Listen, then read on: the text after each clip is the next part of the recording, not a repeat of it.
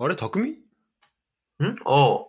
おおしらすあお匠さんあれ、どうしたの？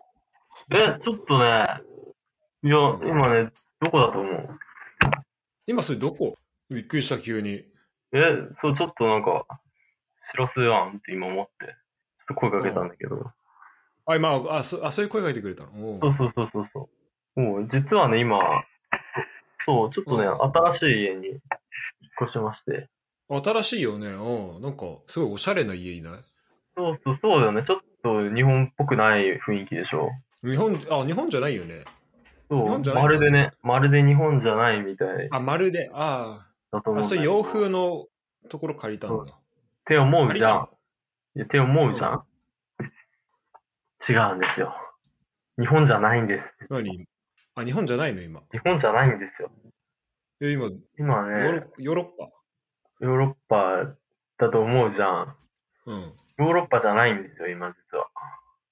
あ、ヨーロッパじゃ、あ、ヨーロッパじゃないのか。ヨーロッパだったらすぐ会いに行けたんだよね。そうそうそう。実はね、今ね、キャナダにいるんです、私。キャナダいんの？キャナ、キャナダにいるんですよ。はい。すげえ、キャキャナダとまあ、オタワとかね、トロントとかいろいろあるよね。そういろいろあるじゃん。オタワどこ、いんの今。トロントでも、モントリオールっていう街にいるんですよ、今。え、まあ、モントリオール？そうなんです。ということで、本日、匠がゲストです。モントリオールから。皆さん知っての通り、モントリオール在住の佐藤匠です。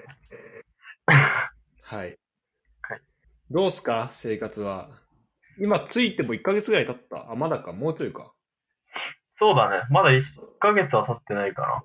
今だいたいうん4 3週間ちょいとかかな。まだそんなもんなんだね、意外と。。そっかそっか。そうだね。今、それ何新しいお家の、その、行ってた、えーそうそうそうそうシェア、シェアフラット的な。そう、今、シェアハウス、もう一戸建ての家を、ちょっと複数人でシェアしてる感じなんだけど。まあ、オーナーさんが。らいて、えっ、とね、住んでる人で言うと、何人だろうな。多分全員あったのかな。でも今、7、8人ぐらい。プラス、なんかあのー自分みたいに、こう、半年とか、何ヶ月とかの契約で住んでる人が、まあ、7、8人ぐらいと、プラスで、あのーエアビーで一部部屋を貸し出してるみたいで、そこにも何人か住んでるっぽいから、合計だと十。数人いるのかな、多分。大所帯だね。そう、結構多いんだよね、そう考えると。まあ、まだお家みんなと会えてないんだかいし、まだ、いや、多分みんなと会ってるんかな。なんか一人や二人、なんか見慣れない名前の人が、その、一応同じ家にいる人たちで、グループチャットみたいなのあるけど、そこに名前書いてあるけど、何か知らない人いる感じだけど、ほとんどは多分みんな、もうあった。すごいね。生活は慣れました？そうそうだね。なんか慣れた、慣れたと思う、多分。これ慣れたっていうのがわかんないけど、なんかうんもう割と生活の、なんかルーティンみたいなのがある程度できてきてて、あ、本当に？そう、まあで、まあ行く場所とかも若干こう、決まってきてるっていうのもあって、まだそんなにうん、いろんなとこ知ってるわけじゃないから、そういう意味ではまだ、あの、知らないこととかいっぱいあるけど、まあ今、モントリオールどの辺に行くことが多いの？いやー、基本はそうだね。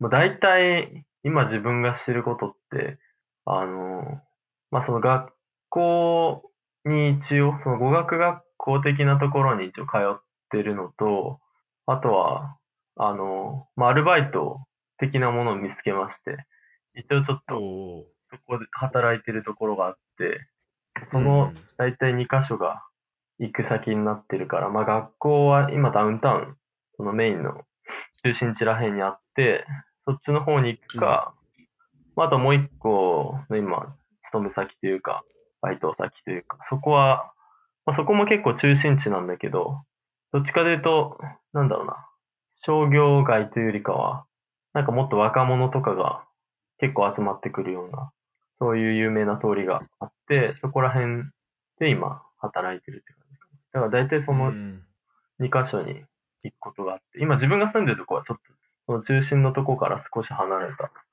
まあ郊外なんかな。住宅街に。じゃあまあ、匠、うん、じゃあまあ裏みたいなね。そうだね。浦和みたい、本当に。電車で何分か行けば、あの、賑やかなとこに着くみたいな。まあ、丸の内と渋谷みたいなね。そうだね。そんな感じかな。うん。そっかそっか。え、バイトは何してんだっけ？バイトはね、今、いわゆるジャパレスっていう、あジャパレス。日本食レストラン的な感じですね。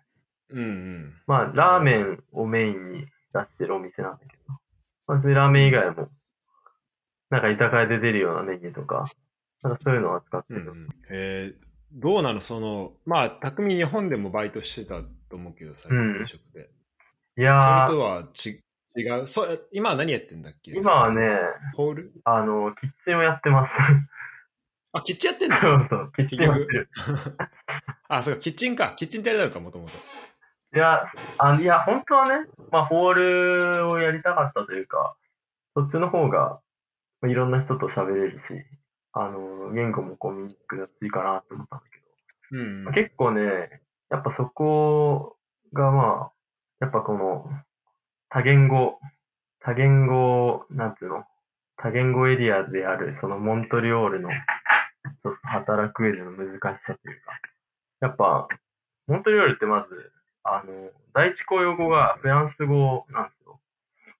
フランス語で、でまあ、一応第二っていう位置づけにはなってるらしいんだけど、まあ英語があって、大体フランス語も英語も、もうモントリオールに住んでる人は、どっちも喋れるような感じの人が多いんだけど、結構、その、やっぱ英語で話すお客さんとか、フランス語で話すお客さんとか、どっちも、あの、入り混じってくるから、そのホールで仕事するとなると、もうフランス語も英語もどっちも、あの、もうビジネスレベルでしっかり使えないと、そもそも働かせてくれないって店が結構多いらしくて、そうなんだ。そううちのそのお店も、やっぱ最初の条件的なので、やっぱそれがある程度喋れてないといけないっていうのがあって、とりあえず、まずちょっとキッチンをやるっていう感じなの。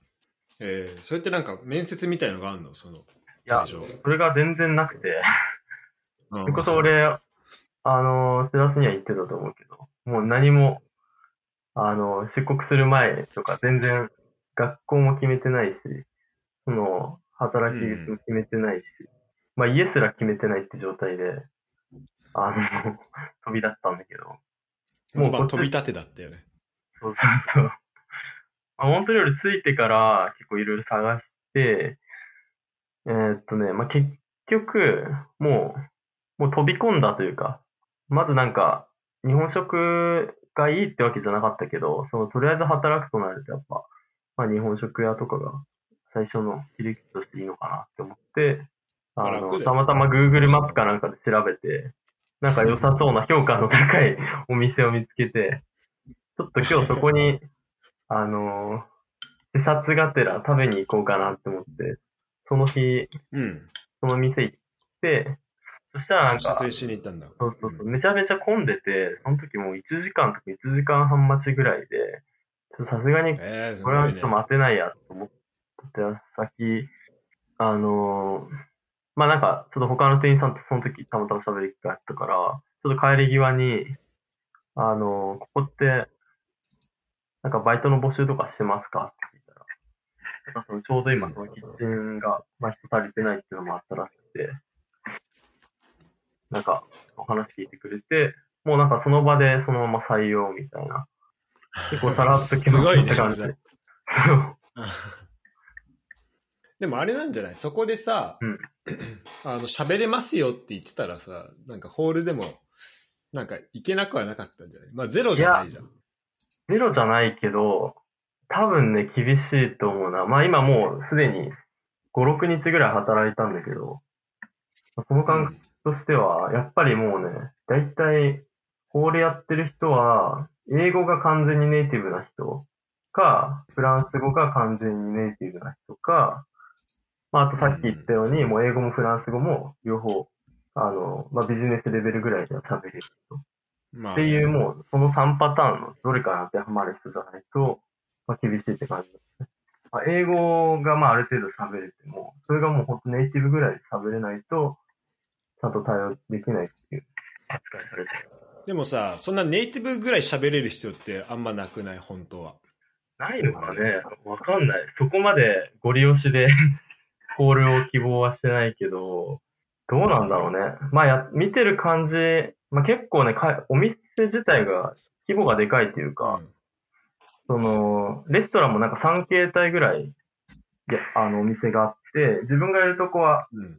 まあなんか居酒屋長のお店で、で、なんかもう一方がちょっと、なんだろうな、もう少し高級なのかな？高級と言っていいのかわかんないけど、もっと、うちのとこはその居酒屋って言ってもラーメンをメインに出してるお店で、で、もう一つが、なんかいろんな、もっと日本食全般いろいろ出してるお店と、あとはまあ、ちょっとバー寄りのお店で3、三店舗ぐらいがこう連なって一つの、あの、建物に入ってて、うん。で、やっぱ、まあ日本人はね、何人か、自分含めて、3人か4人、一応その、キッチンで働いてる人っていうといて、あ、いるんだ。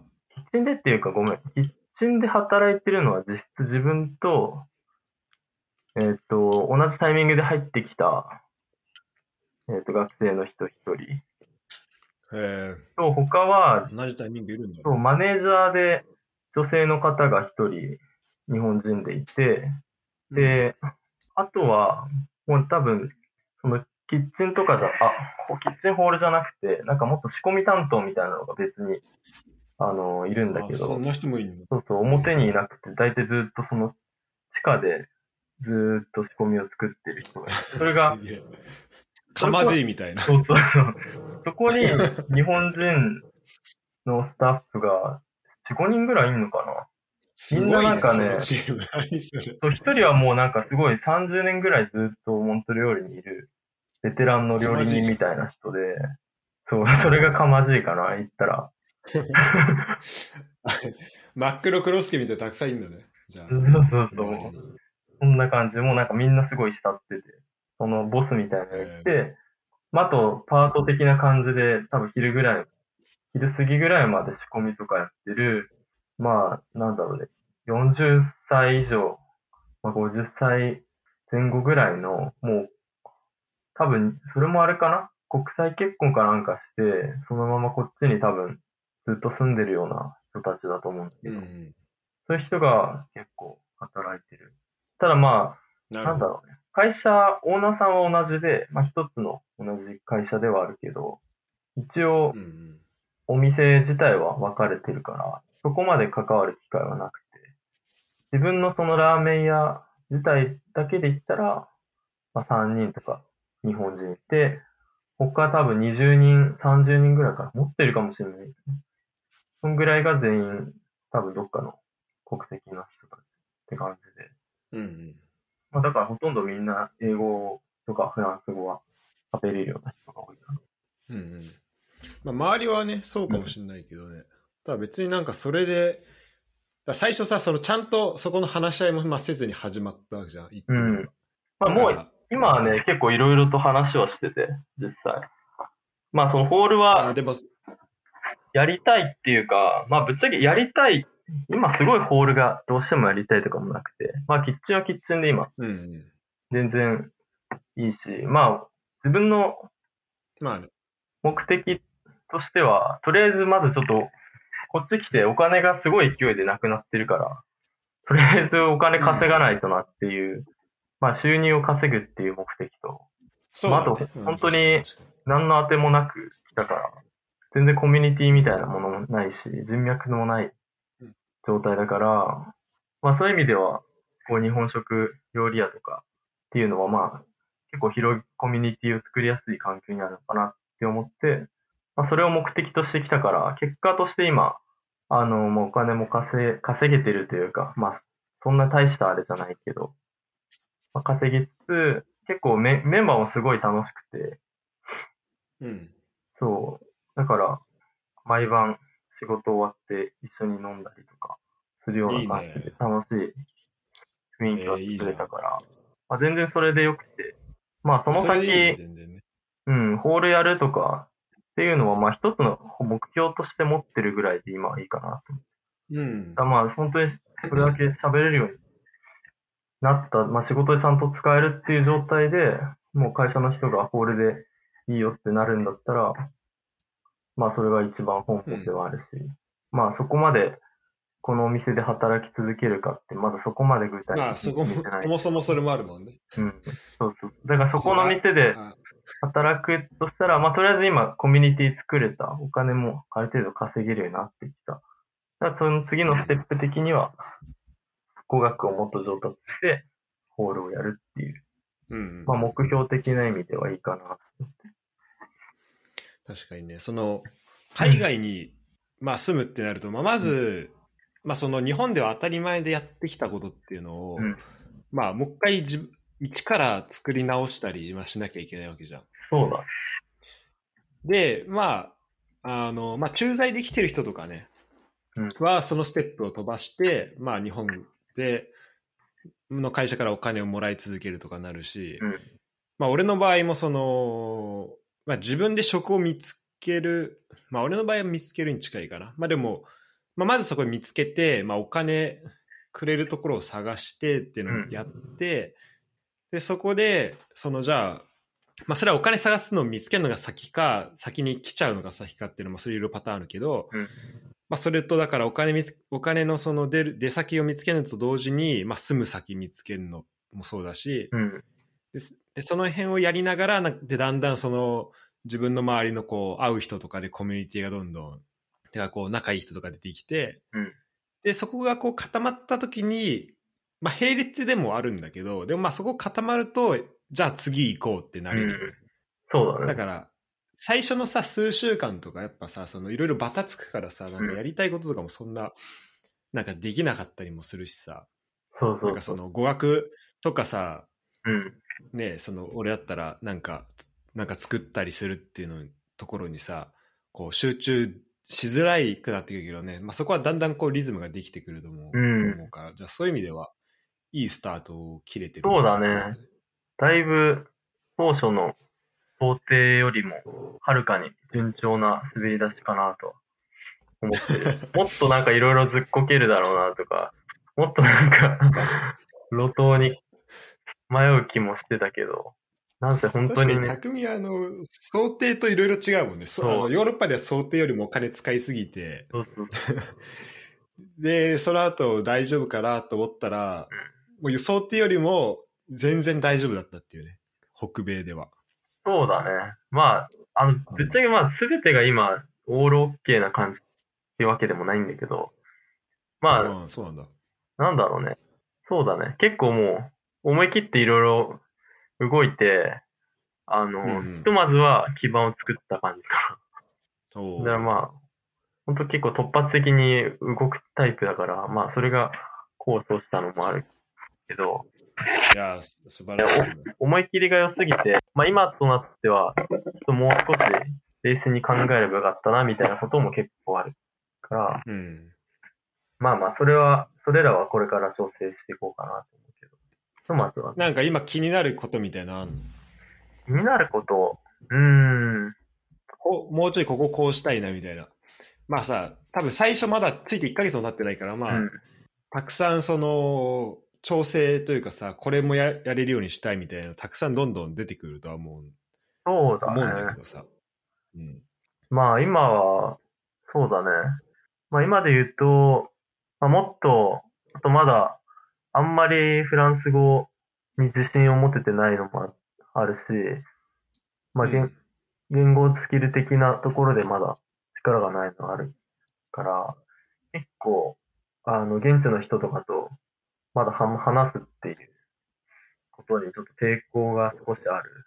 うんうんうん。抵抗があるっていうのと、そうだね、結局その今言ったその働いてる居酒屋、まあレストランでも、結局みんな英語が大体喋れちゃうっていうのもあって、結構英語を使って話しちゃうことが多いんだよね。まあ、あと、まあ仕事上だから、結局、まあもう便宜上そっちを選ぶ、選ばざるを得ないみたいなシチュエーションも結構あるから、まあそこら辺はちょっともっと変えていきたいっていうのと、まあその職場内だけじゃなくて、まあもっと他の、あの、話せるコミュニティだったり、話せる場所とか行きつけの場所だったりとか、ちょっとそういうのをうん。どんどん見つけて、ねえ、ちょっともっと使う、使っていきたいなって正直思ってるけど、そこで言うとあんまりまだ喋れてないなっていうのが一つと、まあ、あとちょっとこれは、ねえ、結構、結構マジで考えてんだけど、まあ今住んでる、それこそこの家なんですけど、ちょっとね、あんまり、ちょっとここに住むのも、この先長くはない。住みやすくない。うーん、ちょっと住みやすくはないかな。まあ、ここでいいかなって最初思ってたけど、結構長くモントリオールに住んでる人とかの話をまあ聞いたり、うんそういう人と話をしたりすると、うん、なんかその条件はあんまり良くないとか、まあ、もっといい条件のこういうとこがあるとか、結構そういう話ばっかもらってて、まあ、実あそうなんだ際、うん、結構、あのーモントリオールって、なんか当初比較的家賃が安いとか、まあ、カナダの中じゃ、まあ、物価も含めていろいろ安いって聞いてたのもあって、うん。そんなに高くないかなとか思ってたのもあって、まあ家も一旦決めずに、もう家なしで、とりあえず来たわけだから、まあ最初とかはずっと、あのーホステルとか、そういう、ホステル的なところに泊まってたんだけど、結構そういうところが思ってた以上に一泊の料金高くて、いくらだっけ、一泊？一泊ね、平日と土日で結構料金変わるんだけど、平日で安くても、まあ、60ドル、70ドルぐらい。高っ。そう安まあくてカナダドルだとしても、今カナダドル100円ぐらいあるもんね。そう106円、107円とかあるから。マジってか、そんなんの今カナそうダ今そんな、ある。やば。円安がひどすぎてね。そうで、もう土日なんてもっと高くて、一泊150ぐらいまで行っちゃう？普通のホテル 150? でだよ。そう、ホテルじゃなくて。ホステルで150すんの？ホテルだったらじゃあどうなんのそれ？いや、ホテルとかなんてもっと高い。まあ、言っても200くらいかな。もはやその差がなあんまないみたいな。マジで？何それ？最安まあ今あれ探しても。なのかな？ちょうど時期的にその学生、あの、秋し、秋学期始まる前だから結構、そこで宿探してる人がやっぱ多いのかもしれないね。その、うん結。構ホステルに人が集まるシーズンだから、ね、値段は上がるとはいえ高いね。とはいえ高い。そう。100あまりに高くて。そう150は。そうそう。もうなんか、そこはもう、とりあえず何日かで、何日か、数日ぐらいもう、安いホテルでいいから、まあちょっと小汚くてもいいから、とりあえず泊まりながら、まあ、あのー家を探そうって思ってたんだけど、もうちょっとそんなことも考えてられなくなるぐらい。もう、一日一日高すぎるから、もうちょっとこれは早く家見つけないと、結構大損するなって思って、これでちょっと焦っちゃってね、あんまり、しっかりと、慎重に決められなかったのは正直あったかな。うん。いや、まあ何個か家見て。て、そうね、まあ落ち着かしてから行きたいとこだね。そうそうそう。まあ何個か家見て、まあその中での比較で、あ、前のとこよりいいなとか、あ、まあこの条件だったら、まあ最悪いいか、みたいな。まあなんか自分の調べた中での物差しで決めたけど、まあ実際もこっちの住んでる人とかからしたら、全然もっといいなって、みたいな。そういう話を、うん。まあ今の、その、職場の人から聞いたんで。まあだからね、ちょっとその、もしそれを聞くのがもう少し早かったら、ちょっと踏みとどまれたかもしれないんだけど。そうそう。そういうのは。いでも、その何ヶ月いなきゃいけないとかないんでしょ、多分。や、なんで？一応ある。契約が4月の末までとか、結構長いんで。でもその前に、あの、1ヶ月前にこう通知すれば切れるとかはないの？いや、まあ、その、一応なんかもう同意書みたいなのではそういう契約になってるんだけど、今、あの、デポジットみたいなの払ってて、うんうん。まあ、そのデポジットが、まあ、あの、まあ、その契約以前に、まあ、お家出るっていう話になると、まあ、その、払ってデポジットはまあ戻ってこないよっていうので、出ること自体はできるんだけど、ただまあ、そのお金はバックされないっていう。そっあるかか。なんかノーティス入れたらみたいな話じゃないんだ。うん、だけどもう契約決めた間の期間は必ずいるっていうのが一応う原則。ん。それまではと期間決まってるもんね。うんなるほどね。まあ、にしてもちょっと家賃も、やっぱ結構負担になってるし、まあその周りのいくらぐらいなの？今のところは 800? 月800カナダドル。おお結構しますね。そうそう。ルームシェアで。そうなんだよ。ルームシェアってそのぐらい。で、他の人からいろいろ紹介されてるというか、教えてもらってるのは、もう月550とか、まあ、650とかで、あの、全然いいお家。で、なおかつ、今自分いるとこって結構、中心地から、まあ、電車で30分ぐらい離れてるとこなんだけど、うん。もうその人とかのところは、もうすごい中心。さっき言ったようなダウンタウンとか、その会社、職場の近くだったりとかにえー、住んでるような。な、それはなんで匠が探した時出てこなかったの？なんかその探しうん方が違うの？それとも、つてでこう見つかる？まあ、結構つてで探してる人もいるし、うん。そういう聞いたのは、その、まあ日本人の知り合いから、なんか教えてもらって、みたいな、うんうん。そういう流れだったらしいんだけど、まあでも見てたサイトとかは、自分と大体同じだったから、うん。ああ、そうなんだ。探し方を間違えたとかするわけでもない。単純にまあいい物件がその時なかったのもあるかもしれないし、まあ見落としがあったのかもしまあそういう意味でもう、ね、待てると楽、あの、いいよね。れない。そうだね。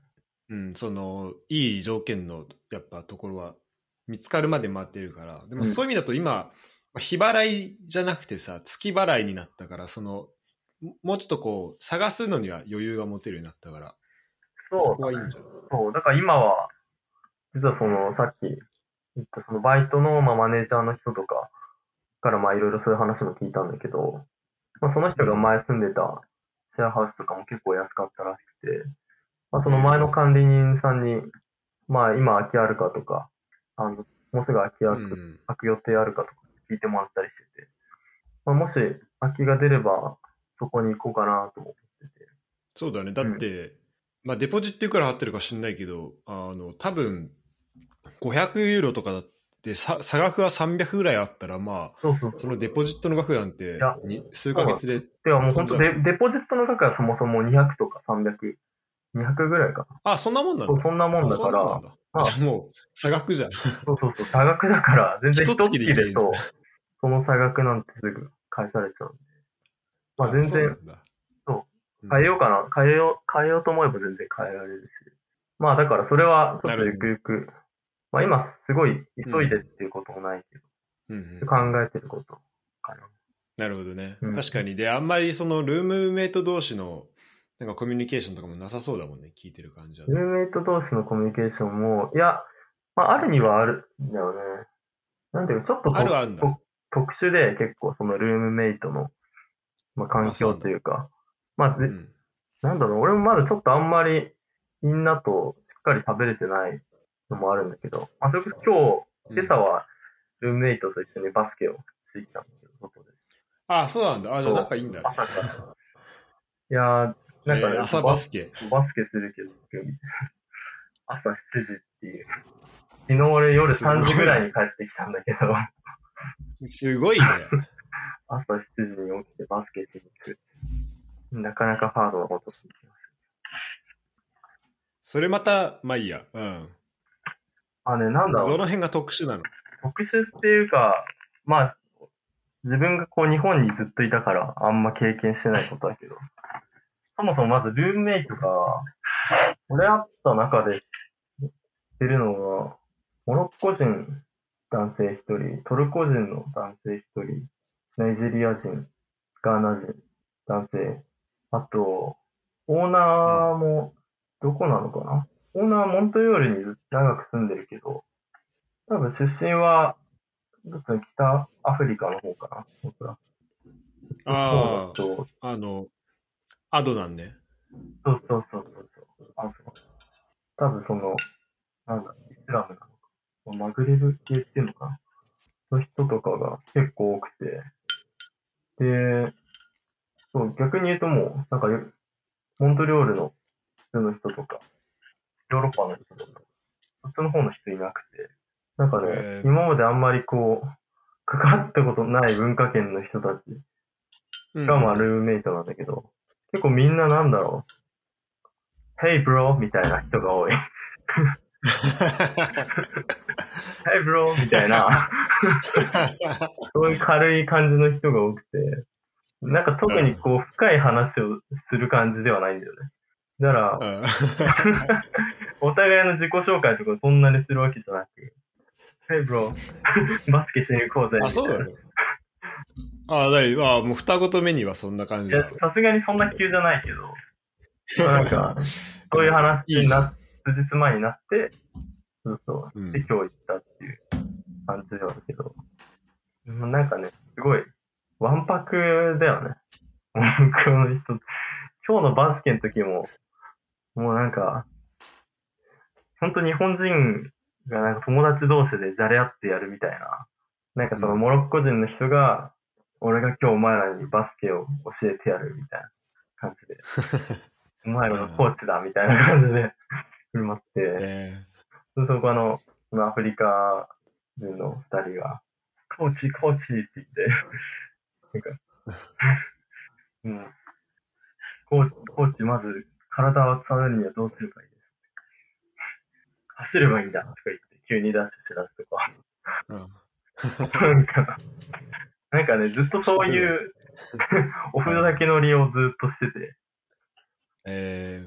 そうそう。なんか、なんか楽しそうではあるけど、まだちょっとさすがに全然溶け込んではないけど、ー、あ、はい、うん自分がそこに入る。逆に入る隙がなかなか難しい。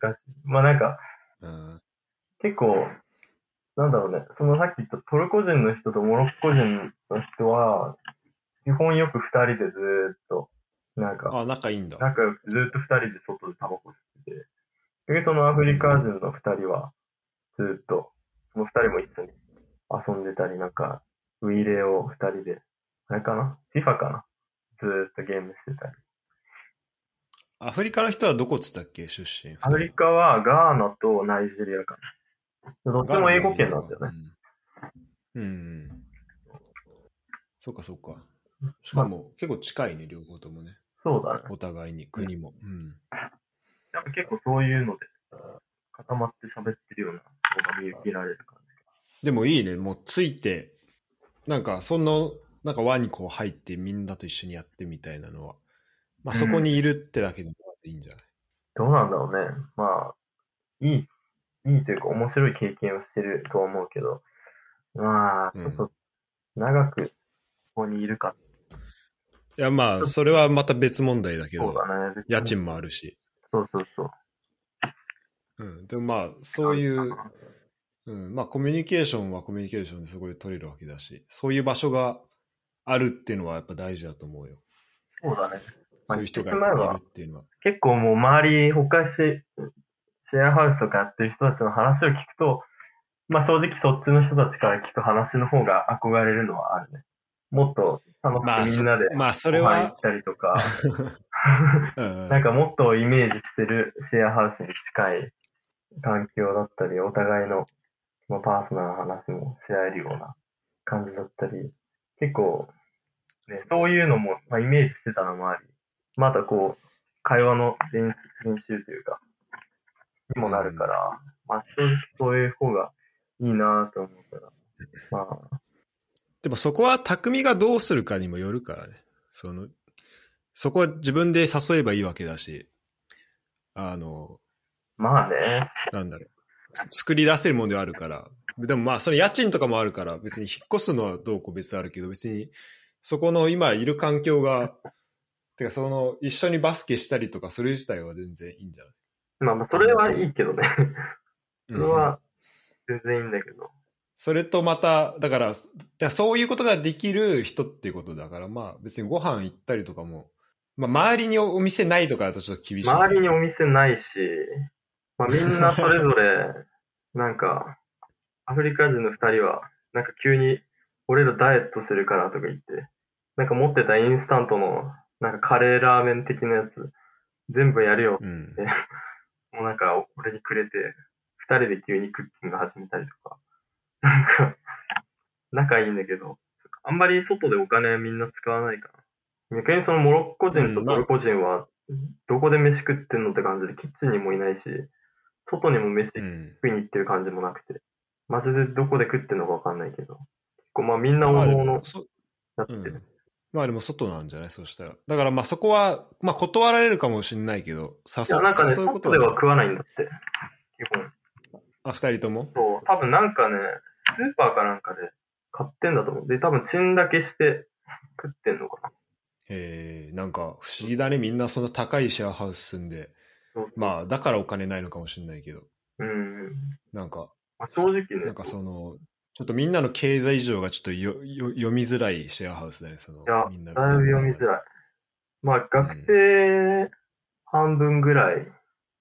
でも、もう半分は学生卒業して、多分今仕事してる人、エンジニアかなんかをしてる人と、うん。あとそのさっき言ったアフリカンの人の一人は、なんか DJ かなんかやってる。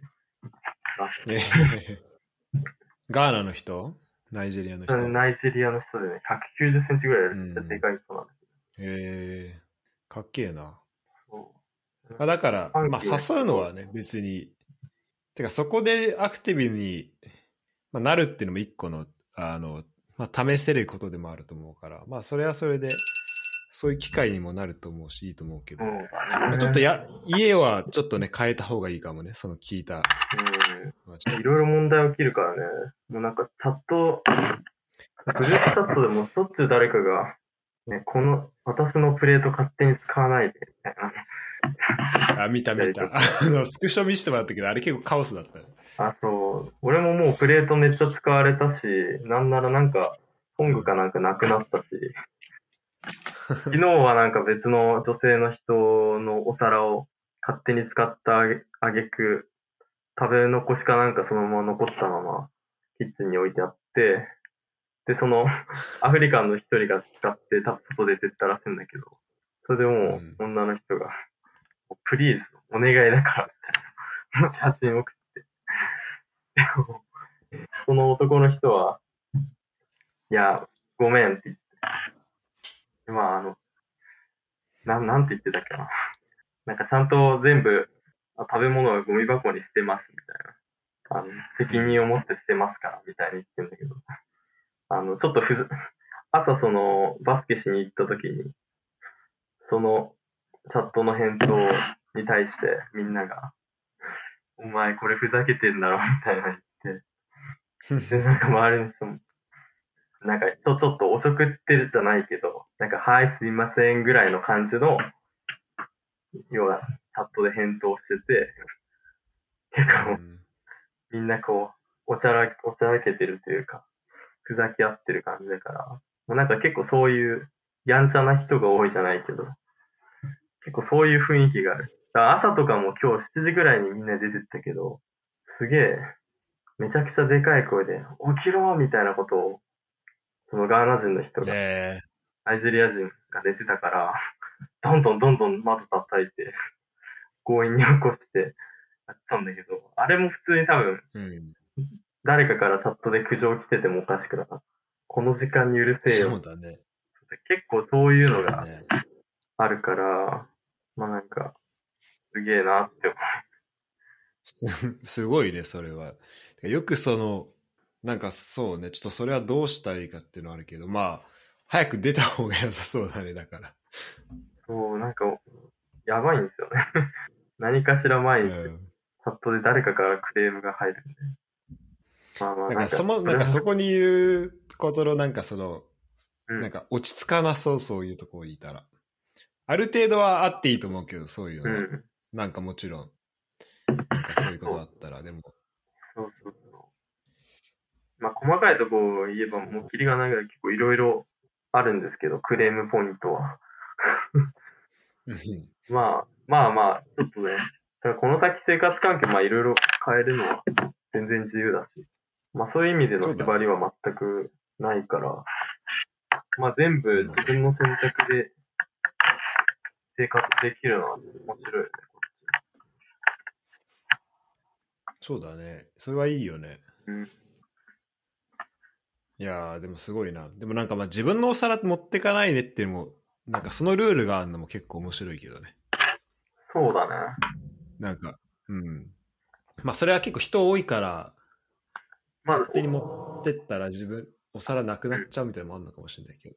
お皿なくなっちゃうし、うん、俺もまあ、しらすんちは、にはさ、この間行ったけど、まあお皿とか、そういうもの、基本、なんだ別に各自が買ったものじゃなくて、シェアであるものですよ、大体。お皿とか食器、調理器具とか。ねうんまあ、ああいうのも全部ないから、もう基本、買うしかないんだよね。自分で。全部自分たちで持ち寄ったのでやってんだ。持ち寄ってて、それこそ洗剤とかもないし、なんなら洗濯機、洗濯機シェアハウスなのに、お金払わないと洗濯できないんだよあ、そうなんだ。しかも洗濯とドライで合計4ドルぐらいかかるし、1ドルコインじゃないと使えないとかで、いろいろもう、本当にこれシェアハウスなのみたいな。結局自分でいろいろ買わないといけない。まあシェアハウスまあ、シェアハウスでも、てかシェアハウスだ、安いシェアハウスだったら、うんまあ、そういうとこもあるかもしんないけど、その水道代とか払う代わりに、うんそっち、水洗濯機でやるみたいな。うんまあだとしたらちょっと家賃高すぎるわ、800は。いや、ほんと。でも、全然これ話してもみんなに驚かれるし、うんあ、これが普通通ではないんだなっていうのが分かったから、もっといだっていとこがい800のシェアハウスってやっぱ高いもん、普通に。や、でもね、相場、家賃相場みたいなの見たときは、全然モントリオール付近、なんなら普通に1000とか1000前後ぐらい、一人暮らしとかだといくらしい。で、まあシェアハウスであっても、まあ結構、一人暮らしっしょ。うんいや、シェアハウスであっても、もうそもそもこう検索サイトとかで、絞り込み条件で、もともと俺600とか700とか、言っても700ぐらいみたいな感じで絞ってやってたんだけど、そもそも全然物件ヒットしなくて、なんかその物件件数みたいな、なんかグラフみたいなのあるけど、やっぱボリュームゾーンがもう800から1000ぐらいなんだよね。で800ぐらいにしとかないと、そもそも家がまずヒットしなくて、だからもうめちゃめちゃ妥協して800、まあもう、いい、もう800ならまあ最悪、ずっとこのままホステルとかで高い金払うぐらいならいいやと思って800ぐらいにしたんだけど、まあ、そうだよホステルも高いもんね。10泊で、あのーそう、10泊でその1000 1ヶ月分ぐらいになったわけだ超えちゃうから、全然高い。だからまあ結果ね、そう800ぐらいにまあ妥協してした結果がこれなんだよね。まあ、あとだから楽器の直、楽器が始まる直前だったっていうのもあるかもしれないよね。その向こうが足元見やすい価格設定の、になるこう時間っていうか時期帯だったりもするかもしれないよね。うん。まあ少なくとも良心的な価格設定ではないよね、それ多分ね。どうなんだろうね。そうなのかな。うん。だって、まあ現にもっといいところあったわけじゃん。うん。まあね。まあなんか、一長一短あんのかもしれないけど。他のとこももしかしたら。まあそうだね。まあそっち行ってみたらね。うん。うん。多分わかんないよね。でまあ大体結構そういうの個人で価格、そうだよね。価格も設定できちゃうから、まあ釣り上げうん。ようと思えば釣り上げられたり時期とかによって。そうね。で、まあ、それがどんどんずっとつ契約で続くから、まあ、あの、やっぱ、その、ある程度落ち着いて、だから本当に今落ち着いたところに入れるっていうのは、まあ、いいと思うけど、だこの時間をちゃんと、その、まあ、活かせてね、その次の、まあ、足元見られなくて済むような状況で、あの、まあ、家探せればいいなと思うけど。そうだね。まあそういう意味では、結局誰かの知り合い、紹介、誰か、返していくのが一番いいと思うけどね。そういう意味うん、そうだね。間違いない。だからそういう意味だと、まあそのバイトでとか、うんまあそういうのを通してね、いろんな人と会えたっていうのは良かったね。そうだね。まあ一番いい収穫は今のバイトかな、やっぱり。あそうだ。一番不満がないっていうと。バイトなんてそもそもそんな早く見つかるとも思ってなかったし。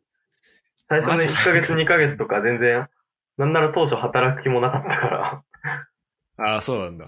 別にそれである程度語学身についてから、あの、ちゃんとした職を探そうと思ったけど、もう今はもう取り、想像の何倍もお金がぐんぐんぐんぐん減ってってる 状態だったから、まあそれもある意味焦って、いち早くとりあえずお金稼げるところをって思って、まあ飛び込んで採用してもらって、もうその3日後には働き始める。だいぶテンポが良かった。なんならあの昨日、昨日最初の給料をもらえて、おお。給与ってどんな感じなの？カナダだとさ、うんあの、なんか、チップとかもあるんでしょ？聞いた感じだと。あ、チップはあるよ。基本かどういうふうにこう分配されて、される感じなの？基本は、まあ、基本わかんない。うちの会社は、一応、その基本給と別で、あの、お客さんからのチップがあって、そのチップの総額の何割をキッチン、何割をホールみたいな。えー、そういう感じそういう感じなんだらしい。えー、なんか俺がうん見たそのアメリカのドラマとかと同じ感じだわ、それ。うん。本当にそういうふうにあんだね。俺なんなら、あの、チップ、キッチンの人ってもらえないのかなとか思ってたり、こそ、その、接客したさ、大体なんかチップ払うのって、その接客した、そのスタッフに対して、お客さんが、まあね。俺の意味も込めて払うみたいな感じだと思ってたから、なんかそこに対して払われてんのかなって思ったけど、まあなんかそういう場合も、なんかたたまにあるらしくて、まあ現金で、こう、チップ渡すみたいな。そういう場合はもうポケットマネーとかになっちゃうらしいけど、それ以外は基本もう今クレジットとかだと、あの、クレジットの支払いの機械で、パーセンテージ選べるから、そこでお客さんがパーセンテージで払って、まあ、そのお金が分配されるみたいな仕組み。なるほどね。そう。そっかそっか。そうそうそこの、あ、支払いで言うとどう？やっぱ現金払いより、てかクレジット払いすごい流行ってる感じはする？ああ、そうだね。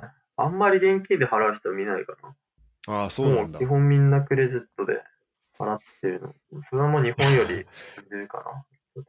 それは進んでるなっていうのはやっぱドイツから見てもうん。思うわ。なんかドイツだと多分基本、なんかやっぱ現金で払う人が多くて、それはチップドイツだと払うから、うん。多分それこそ、まあお店にもよるけど、結構その、その接客してくれた人に渡す場合だと、うん。そのやっぱみんな現金で渡すんだよね。ああ。で、カードだと、だからその接客して、あの、現金で払う場合とかは、はい。あのテーブル払いとかになる場合多いけど、なんかじゃあクレジットカードだったら、んそのカウンターでみたいな。うーん。あ、でもそれはあれかな？支払いの方法が違うだけかもしれないけど、でも、だからそのしクレジットカードで、まあ、払ったりする場合は、結構その多分、まあみんなのとこ行くけど、でも結構その現金で払う人多いから、うん。だからその場合ってその分配どうなるのかなと思ったけど、ちゃんとそのカード払いでみんなやってんだったら、それはちゃんとキッチンの人も払え払われるから、そうだね。それはありがたいね。そうそうそう。うんまあ、多分結構お店によってそこのあやり方は違うっぽいんだけどさ。ううんちのところはありがたいよね。ちゃんと分けてくれる。やっぱまあ、週、週何ぐらいで働くの？週、今週4かな大体。おお結構働いてんね。うん。なんかそこら辺のシフト調整も、全然入りたければもっと入れるし、減らしたければもっと減らせるし。柔軟に行けんだ。そうだね。まあ、スタッフの数も今すごい多いらしくて。うん。行ってみたいな。うん、ぜひぜひ。結構ね、やっぱ高いよ、でもお客さんとして来ると。あ、そうなの。びっくりするぐらいだ。ラーメン一杯でカナダの物価が、30ドルぐらいしちゃうから。マジで？あの、まあ、一番安いのだとまあ20ドルぐらい、それでも。いろいろトそれでも20ッピングとかドルすんの？とつけちゃうと30ぐらいしちゃう。今でもアメリカとか死ぬほどインフレらしいし、まあ、カナダもその影響あんのか。まあね、まあ日本食は特に高いっていうのもあるけど。まあまあ一応その高級でもラーメン一杯30ドルだって聞いたことないけど、一応なんかその。高級レストランっていう建前ではやってるらしい。へえ。あ、まあ、らまず高いんですよ。匠のお店の一番のその推しは何なの？ラーメンなの？なんだろうね。うーん。推しな。なんだろう。唐揚げ？なんかメインで他にはあんの？ラーメン以外だと唐。揚げ。唐揚げ 匠の好物じゃなくて、あ。そう。もう唐揚げは俺ずっと好物だから、日本にいても一番好きな食べ物唐揚げだし、俺そうなんだ。が言っちゃったけど。大丈夫言って。あ結構唐揚げある、ちゃんとね、味も日本の唐揚げに近くて、すごい好きな味なんでへえ。いや、もうしょっちゅう食べてます。今。まあ、ラーメンはね、えー正直、うん。うーん、めちゃめちゃ美味しいとは言えないね。日あ、本そうなんだ。うん。日本のと比べちゃうと。まあじゃあそれを匠が、まあで、それに30とか払うとか、まあ日本の感覚からしたらありえない感じが。そうだね。それはありえないと思う。えー、何系なの？豚骨？4種類ぐらいあって、そのベースが。豚骨と鶏骨？鶏と、あとごま、ごまみっていうなんかごまテイストのやつと、あとベジうまそうベジタリアン用の、なんか野菜の出汁みたいな。え、これさ、匠、あの、場所とか載せちゃって大丈夫？これ、ポッドキャスト。隠しといた方がいい？場所は、どうだろう？わかんねえ。言っていいのかな？まあ、まあ言ってダスタッフに、まあ、スタッフに伝わる。ることはないだろうから。まあ、いい、いいと思う。てか、匠、うん、いや、てか、まあ、すあの、匠が、匠のそのパーソナル的に嫌だったらっていうだけなんだけど、多分お店的には大丈夫でしょ？むしろ言ってくれっていやそうなんだ。こんなラーメンのダメ出しとかあんまお店にしてないから。あ、そういうことねう。ん。そういうことね、確かに。あんまそれはね、結構まあみんな、それは素直なマネージャーとかそう、すごい、結構誇り持ってるから、あんまそれは言えないんですよ。でも、写真だと美味しそうだけどね、なんか豚骨ラーメン。まあ、まあまあ確、かにちょっとドロッとした感じの。なんかね、いや、日本と比べてね、あんまりこう、スープとかちゃんと出汁しっかり取れてないっていうか、寝かせてないのよ。日本のラーメン屋とかだったらもうさ、ほぼ一日中ぐらいこう、しっかり出汁を取るわ。そうだね。多分うちの店とか5時間とか6時間ぐらいだから、あんまりそれが濃厚じゃないっていうのその違いが感じる。と、まあ、だから、濃さがあんまりないのかな。あっさりしすぎてうんるから。いや何、何かが違うってなると思う。日本の味と。うん、まあ、てか何より30ユーロが違うなってなりそう。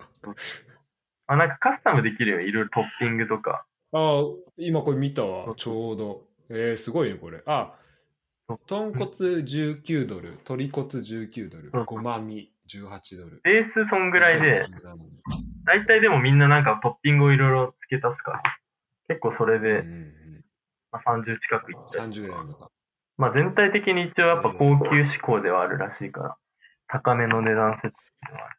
まあそうだね。あの、なんかお店の雰囲気もすごいいいし、まあなんかその、日本のラーメン屋と比べちゃいけないなとは思うね。これ見ると。そうだね。そこはまあ比べるべき。うんご飯。うん。そうでこのごぼうの揚げ物みたいなのない？なんかめっちゃうまそうなんだけど。ごぼうの揚げ物？なんだろなんかススティック状の揚げ揚げ物なんだけど。うな。揚げ物はでも、あ、あごぼうのサイドメニューで、なんか写真で今見たんだけど。ごぼう、あれこれ合ってるかな？よかとよかばいで合ってる合ってる合ってる。ああ、これ、なんだろうな。こんなのあったっけな。ちょこれ古これ古いこれやつ。古いかもしれない、もしかしたら。今は、うんそれ以外は多分あると、そこに載ってる。コロッケ、チャーシュー丼、たこ焼き、唐揚げ、豆腐丼とサラダと、あとラーメンって感じ。うんうん。そうだね。なるほど。え、それでさ、うんでごめん、給料の話戻るけどさ、うんそれでどんぐらい、えっと、時給ってどんなもんなの？カナダの時給って。最は低賃金でまずどれぐらい？最低賃金が14ドル。14カナダ。?1 時間。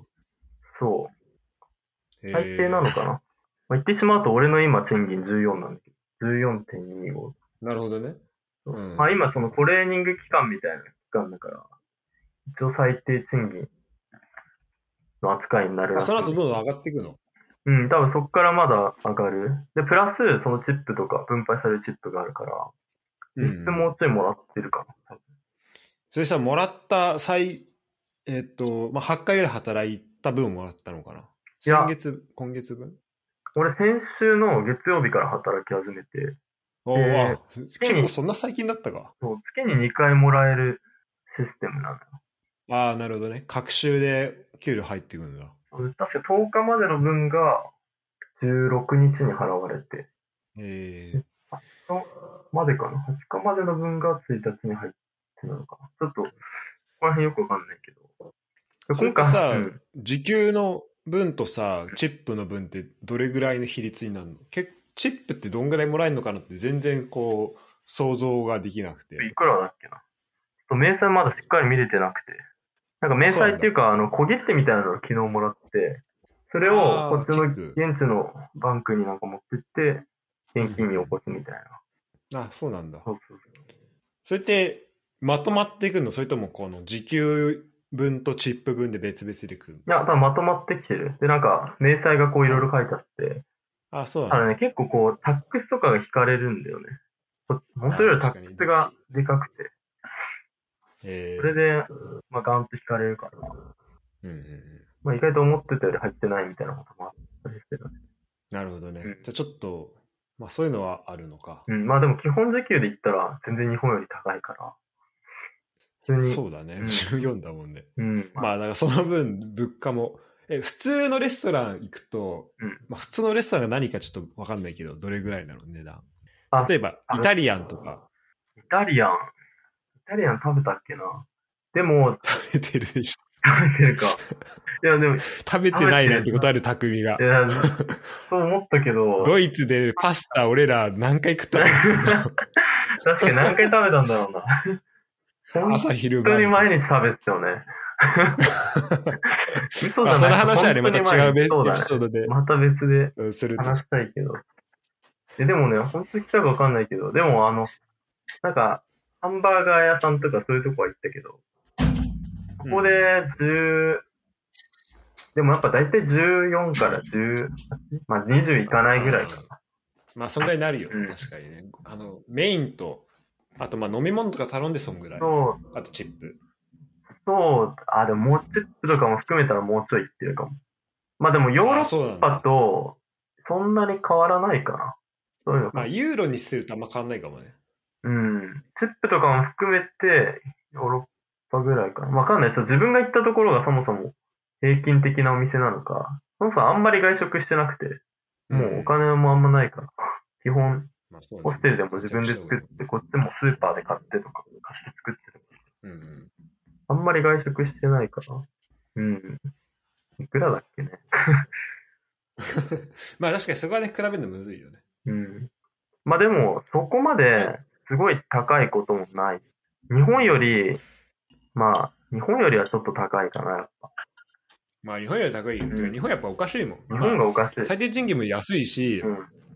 でもやっぱ飯安いし、うまいの。そうそうそうそう。だから生活できちゃうんだよね、余裕で。それはね、そう思うわ。うん。なんか、何がおかしいとは思う、日本は。ちょっと日本は日本で。そう。どう頑張って比較とかできない国で。うん。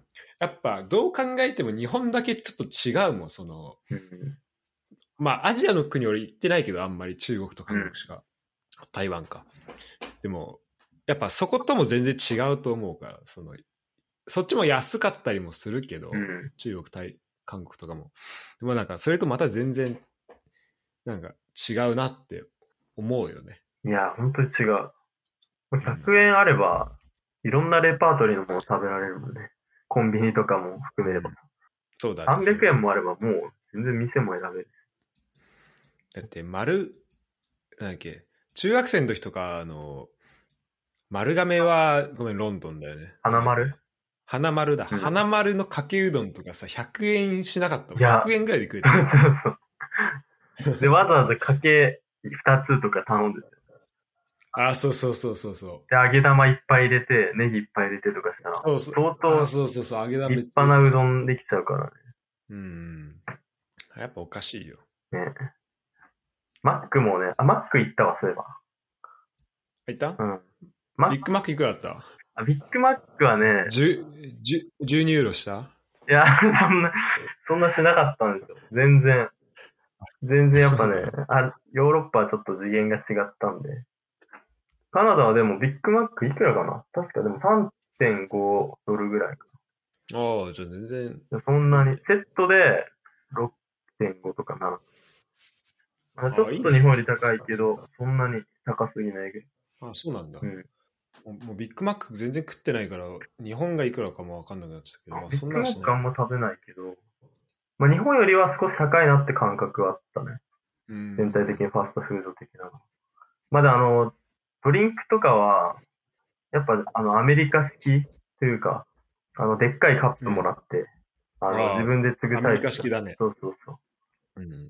で結構なんか、ああいうアメリカの雰囲気もちゃんとあるな。まあ、さすがカナダだなって感じ。ああ。モントリオールらしさと、このカナダらしい部分とそうそう2個あるんだね。そう。どっちかといえば最初は、なんかヨーロッパ感、ヨーロッパに近いのかなっていう感覚もあったけど、結構スーパーとか行ってもアメリカっぽい感じの。どでかいスーパーのアメリもカっぽいのは、あ結構規模が大きいのと、肉とかもアメリカすごいブロックで売られてたりとか、あ。はいはいはい。あとなんかスナック系もやたら豊富だし、うんうんうん。そうだね。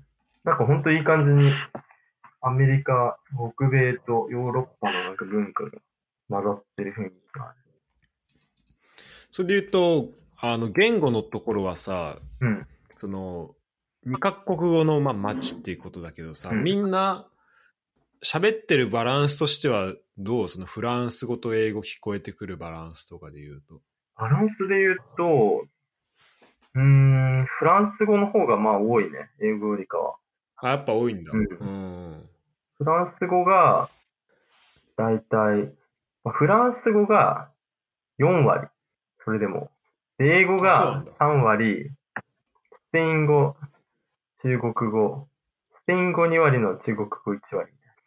ああ、そういう感じなんだ。へえ。まあ、結結構多いんだね、スペイン。スペイン語も聞こえてくる。意外と。そうか。で、中国人も多いんだね。中国人も多いね。あと、まあ、韓国人も多いかな。へえ。まあ中国人はそれこそまあうん、なんかリトルチャイナ的な中国人街もあるし、法まあ人街かその辺行けばそうか。うんっていうのもあるぐらいだから、まあ住んでる人もいっぱいいるんだと思うんです。韓国人は多分学生とかがすごい多いね。留学とかで来てえ。そっか。うん。で、みんな結構各々の言語を話してるところが見受けられる。うん。じゃあ、いろいろこう、ほんと混ざってんだね。フランス語でもまあ4割ぐらいなんだ。うーん、どうだろう。ちょっと今あった中ではそんな感じかな。まあねまあ、人口的なので言ったら全然フランス語はやっぱ多いだろうし、まあその言語の入り混じりで言えば、もっとバンクーバーとかの方が凄まじく入り混じってると思う。トロントとか。ああ、その、フランス語、英語に限らないところで。限らないで、やっぱいろんな国から来てる人の比率が多いから、うんそういう意味ではそれは多いだろうな。全然そっちの方がいろんな言語聞こえてくると思確かにね、まあ、それはそうだよね。う。うん。それはそうだわ。まあ日本語もね、それこそ多分聞こえた。日本語はう、ん日本語はというか、あんまり日本人は、その、今こそ、その日本食屋で結構何人か見るけど、もう街中ではほとんど見かけてないね、今。あ、そう。うん。まあいるとは思うんだけどね、全然。うん。いそうだよね、全然ね。うん、多分住んでる人はいると思う。まあ、そんなに多くはないと思どう？あの、ケベコは聞こえ、ケベコはわかるようになったもん。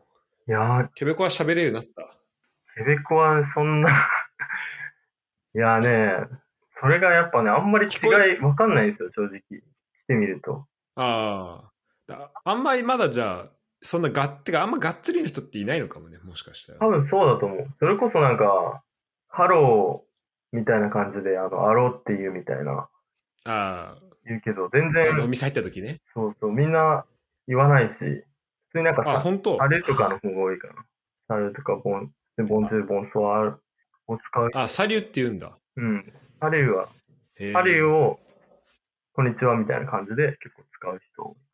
結構だから、それもなんかさ、サリューって、うん。あれだね。だからまあ、こんにちはもあるし、あれ、バイバイもあるっけ？サリュー。サリューっていうね。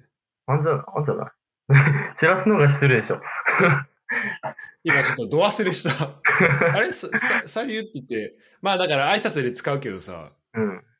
でもっと友達同士で使うイメイメージ、フランス語だと。そうだねフランスだと。うん。でも結構、お店でも使うんだね、そのサリュー。そうだね。あと、えーそうだね。お店で使ってる人もいたね。たまに。言われることもあったけど。えまあなんかそこら辺は。ベブハーチって言われなかった？ん？ベベバレッジのこと。なんかベブハーチって。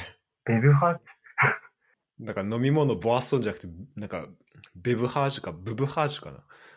ああ、そのビバレッジのなんか発音が、なんかすごいことになって。そう、フランス語読みみたいな。俺それめっちゃびっくりしたんだけど、ふカナダ行って。嘘、それ、それまだ気づいてないわ。ま気づけてない。ま、まだ出会ってないかも。やってないかも。なんのかなそうか。だから多分俺が会った人がたまたまだったかもしれないけど、俺もさ、近藤と行って、多分1、2泊ぐらいしかしてないけど、うんちょうどあの、モンロワイヤルのあの山の上のなんかカフェみたいなとこ行ったんだけど、はいはい。もうそこの人はね、もうまず挨拶がアローで、で、あ、あの、 allô はね、あの、フランス語だと、まあ、電話の時使うんだよね。はい allô ってね。うん。まあ、で、まあ、それを本当ハローと同じノリで使ってるっていうね。そのカナダだとね。いやでもね、やっぱね、ね。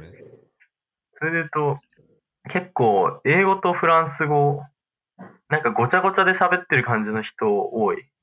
ああ。もうなんか混ぜてね。そう、混ぜて喋ってる。うんで、なんかそれも、いや、聞いてみたんだけど、結構、なんだろうね、意図的にじゃないけど、普通にそういう話し方になる、自然になっちゃうらしい。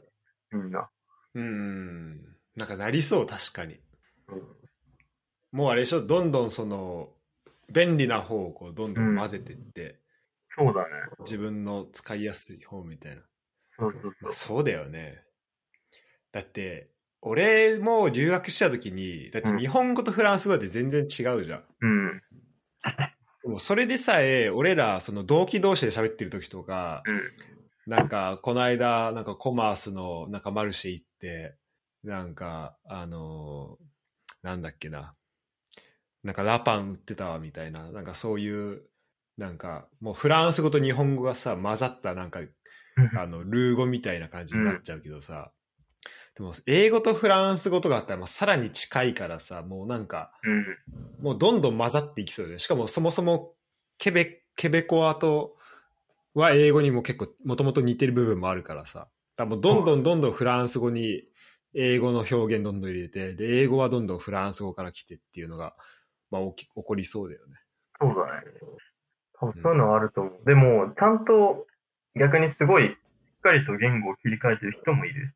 もう混ぜずに。ああ、そうまあ、なんだ。それこそ、あの、キッチンじゃなくて今のお店で、ホールで働いてる人は、もうその英語で来たお客さんに対しては英語で喋るし、フランス語話す人に対してはフランス語で話すし、まあなんか最初の挨拶とか、まあ電話とかだとすごい聞いててわかりやすいけど、まあ最初もうお店の名前か、まあまあボンソワールみたいな感じで言って、うん。でもお客さんがどっちで話してきたかで、まあ、英語で対応するか、フランス語で対応するかとか、結構ちゃんとそこ綺麗に分けてる人もいるし、まあ、発音とかもすごい、ああ、ちゃんと、なんか本当ネイティブの英語だな、綺麗だ。でうんフランス語だ、みたいな。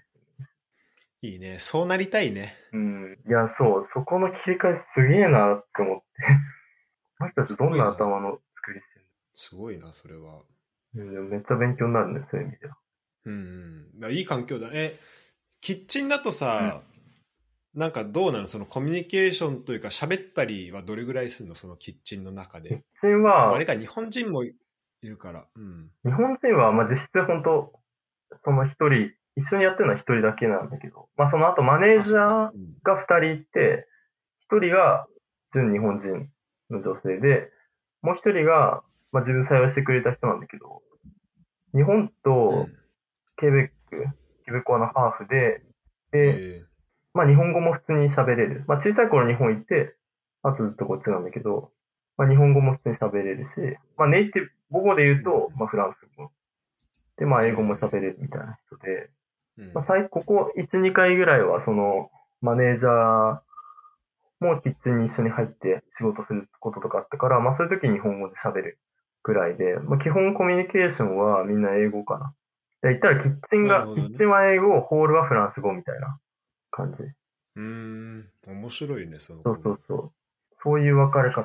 で、キッチンの人たちは結構、それこそやっぱ、あのー自分とかみたいに他の国から来てる人が多くて、うんうん。そっか、そういうのもあるこうインドとかマレーシアとか、まあ結構アジアが多いかな。フィリピンからとか、そっちの方から来てる人。まああとヨーロッパの人もいるけど、フランス語圏じゃないヨーロッパだね。で逆にフランス語圏から来てる人も結構いて、てかフランスから来てる人がすごい多いんだよね、うちの店。ああ、そうなんだ。そうでそういう人たちはまあ大体みんな、あの、バーの方で働いてるか、あはい。あとそのうちのホールスタッフで働いてるから、もう基本はフランス語対応で、まあプラス英語も大体喋れるって感じの人たちかな。うん。そう大体そういう感じで分かれてる。なるほどね。まあじゃあ、その、環境としては、まあ聞く環境はもうめちゃめちゃあるし、英語とかフランス語、そうだね。そういう環境はある。良さそうだね。うん。だいぶいいかな。語学学校どうすか？語学学校はまたね、まあ、今行ってるのは、週に1回のイブニングクラスで、毎週水曜日行ってて、あ、そうなんだ。ううんん。まあ、1日3時間ぐらいだから、そんなに長いことやってないんだけど、うんうん。まあそれも結構面白いね。それは、なんか、その対象者的なのはあるの？そのく授業の中の。対象者？うん、なんか、こういう、なんだろうな。なんか、米案とか米ドゥとかさ、うんそういうレベル分けみたいなのあんの？ああ、レベル分けはある。自分のところはどうだっけな？一応その intermediate みたいな。多分 B1かな？でも。なんかそれ、うんこの分け方がどうなってたかちょっと忘れちゃったんだけど、もともと自分が受け、最初に今の語学学校入るにあたって、なんかあうんのテストみたいなのをしなきゃいけなくて、その placement test、組み分けテストを受けい。て、でそれの結果で、こう、クラスが決まるって感じだったけど、その時の結果は、確か、あれ ?A が一番下だっけ ?C が下そうだね。?A が下か。あ多分、A ドゥとかだったのかうんうんな。。で、多分その一応、えあの、ビギナーじゃないけど、なんかエレメンタリーなんちゃらみたいな分け方されてて、うん多分低い、まだ語学的にはそんなに上手じゃない人たちのクラスなはずだったんだけど、まあちょっといろいろ手続きで、あの、なんか問題がありまして、結局、はい。そこの学校に行けないっていう感じになってて、自分もちょっと諦めてたんだけど、うん。まあ、それも、モントリオールついてからダメ元で飛び込んで行ってみたら、まあなんか、一クラスだけまだ枠あるみたいになって、枠っていうか、まだギリギリ。リ間に合うってなって、それがでも授業が明日からみたいな、めっちゃ急だったんだけど、ただそのクラスが、ちょっとレベルが、そのあなたの受けた結果のクラスより、ちょっと一個難しいクラスだけど大丈夫みたいな感じになって、うん。あ、まあでも全然いいですって話したんですね。まああと、うんそのクラスが、まあイブニングクラスみたいな感じで、あの夜のクラスで、まあ授業も一回っていう、あれだったから、まあちょっと考えたけど、まあ全然それでも、やりますって感じで決めたんだけど。うん。まあレベル的にちょっと自分の今の語学力よりは、まあみんなどうなんだろうね。やっぱね、話す力がある人たちが多いね。うんなんか文法とか、ボキャブラリーとかって言ったら、まあそこまで大きな差はないわないなって感じだけど。結構みんなすごい、それはまあ海外の学生とかってみんな共通してるのかもしれないけど、すごい積極的だし。どどの辺の人がいるの国としては？国はね、クラスメイト何人ぐらいいるのそもそも？多分15人とかそんぐらいかああな。15じゃあまあ結構中規中規模てかまあ結構でかいクラスだね。比較的大きいかもね。うん結構でかい。どこかな？多分、シリアとか、シリアの人が2人ぐらい。あと、うんうん。どこだっけな？中国人2、3人ぐらい。あと、セネガル1人。そう、えー、あセネガルの人もやフランス語勉強してんだ。うん、そうだね。セネガルじゃないかな。間違えたとか。アフリカ系の人いて、まあ、あとは、ちょっとあんまり国籍とかわかんないけど、結構、その今行ってるところが大学の付属の語学学校で、その、うん普通に日中は大学に行って勉強してて、で、夜そっちのクラスに来るみたいな人もいるから、えー、なるほどね。うん。そうだね。結構いろんな人がいるね。まあ普通に仕事しながら勉強しに来てる人もいるし、ただ、あんまり自分みたいに、こう、最つい最近こっち来ましたって人全然いなくて、俺自己紹介で、なんかいいつからここに住んでますかみたいに聞かれたときに、5日前ですって言ったら、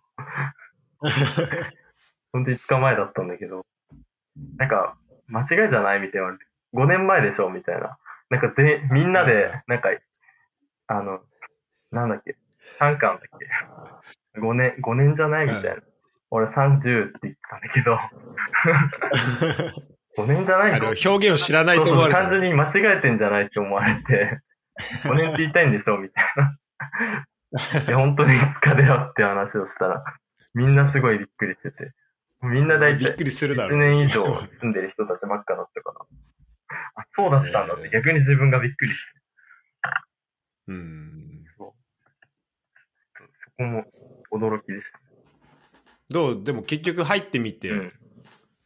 まあ、やっぱその、なんだろう。やっぱね、みんなその、まあ喋る力があるとかはあるかもしれないけど、うんなんか授業にはついていけてる感じとか、なんかその、やってみて、対面のやっぱその語学授業ってまたなんか違うと思うんだよね。その、今までオンラインとかでやってきたりとかそうだねで、しかもまあ日本でももしやってたとしても、なんかそれとまた違うと思うけど、うんなんかその辺はどうやっていやー、そうだね。授業的には、結構、まあ、日本とは違うなっていう感じはする。なんか進め方とか。結構みんなであ、そう？ディスカッションじゃないけど、うん結構やっぱ話す機会をなるべく設けてくれる感じで、まだ一応こうテキストみたいなものがあって、それに沿って進める流れなんだけど、うんそうだね。まあでもなんかみんなでワークしてる感じが強いかな。まあ先生が結構すごいいい人で、うんその人が結構みんなの、あの、進み具合とか理解度に合わせて動いてくれるし、話すスピードもそこを調整してくれたりするから、ちょっと早すぎるとか、うん大丈夫とかすごい聞いてくれるし、あの、うんあんまり、あの、積極的に話せてない人というか、ちょっと困ってそうな人とかには、いろいろ聞いてくれるようにしてるし、ああ、いいね。めちゃくちゃいい先生だね、先生は。うんうんそう。まあ、あと結構宿題とかが出てくる。宿題が多い。まあ、週1っていうのもあって。週一だから、そうそうんうん。どういうのが出るの？宿題は。う。なんだろうね。なんか、こうテーマが、テーマが出されて、なんかもし何々するならどうしますかじゃないけど、あと何々に関連する、なんか文章を何文字で書いてくださいみたいなのとか、なんかこういう、んうん何こういうのをプロモーションするためのなんかポスター作ってくださいみたいなとか。なんか、ほ結構それなりに、こう、想像力というか。まあ、もちろんフランス語、フランス語自体はそんなに、まあ超アドバンスのクラスでもないから、まあそんなになんか難しい言葉使ってって感じじゃなくて、結構簡単な、あの、言い回しを使って、こう表現してくださいみたいなのを言われたり。うなるほどね。それ何書いてフィードバックもらってみたいな。そうだね。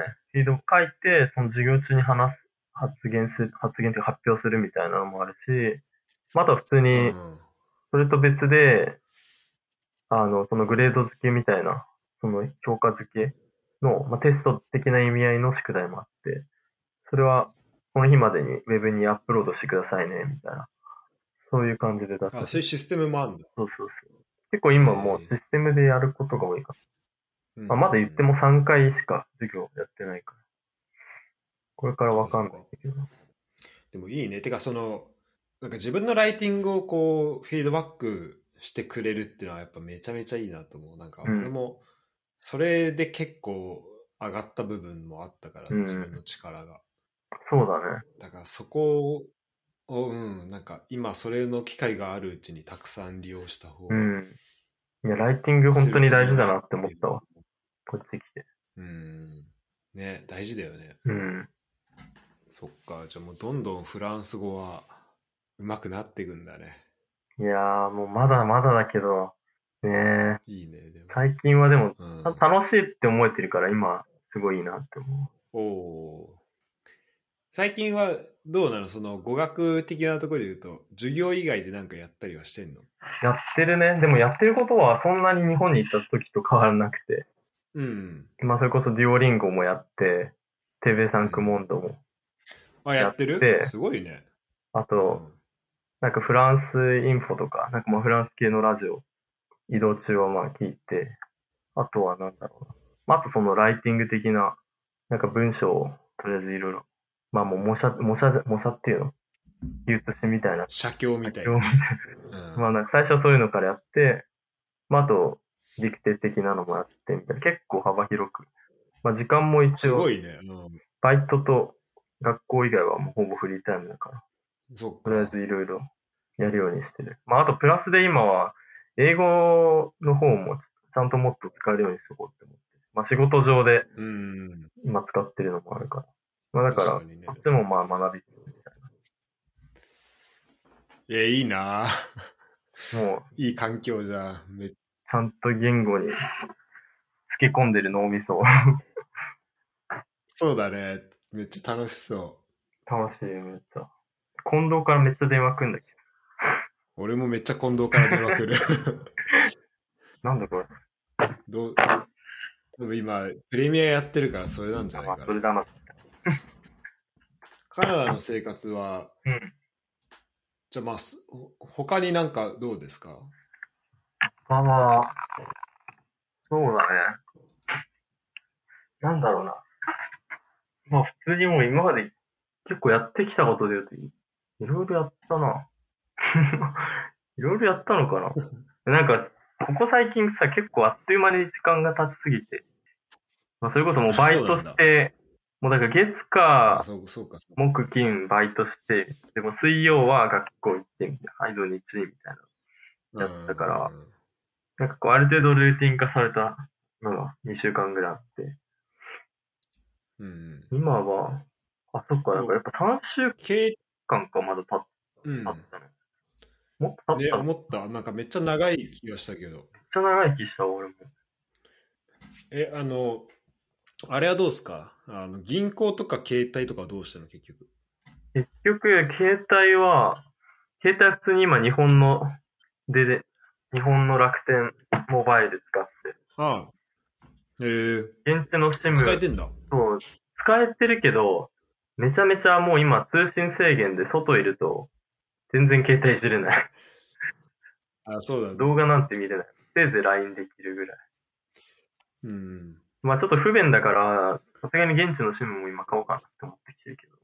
そうだね。いろいろ楽だろうね。そそれやった方が。まあで別に、全く使えないわけじゃないから、まあうん。そういうのもありな、ありな時代なんだなって感じ。まさか日本の。キャリアで、こっちで普通にそうだね。過ごせると思わなかっ確かに確かにでも俺、急に俺、匠からさ、WhatsApp でさ、あの、メッセージ来たからさ。だから俺て、てっきりなんかもう買ったのかと思ってた、SIM を。た。いや、あれもよ日本、そうあれも日本の番号見たら日本の番号そう。そうそう。あれも日本のでやってる。で、WhatsApp 使ったことなくて、いや、ちょうど。入れてみたから、まずお試しうで、んプラスに入れるんだけ 一番ね、おお手頃な。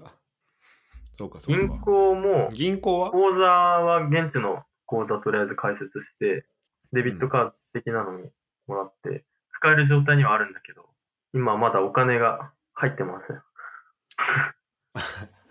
そのチェックを入れてみたいなとこか。そうだね。それで、チェック入れたらう、ん。ようやく。そうだね。まあ、あと普通海外送金とかで日本の口座から移してうんうん使おうかなと思うけど。でも、週4とかで結構がっつり働いてたら、うん。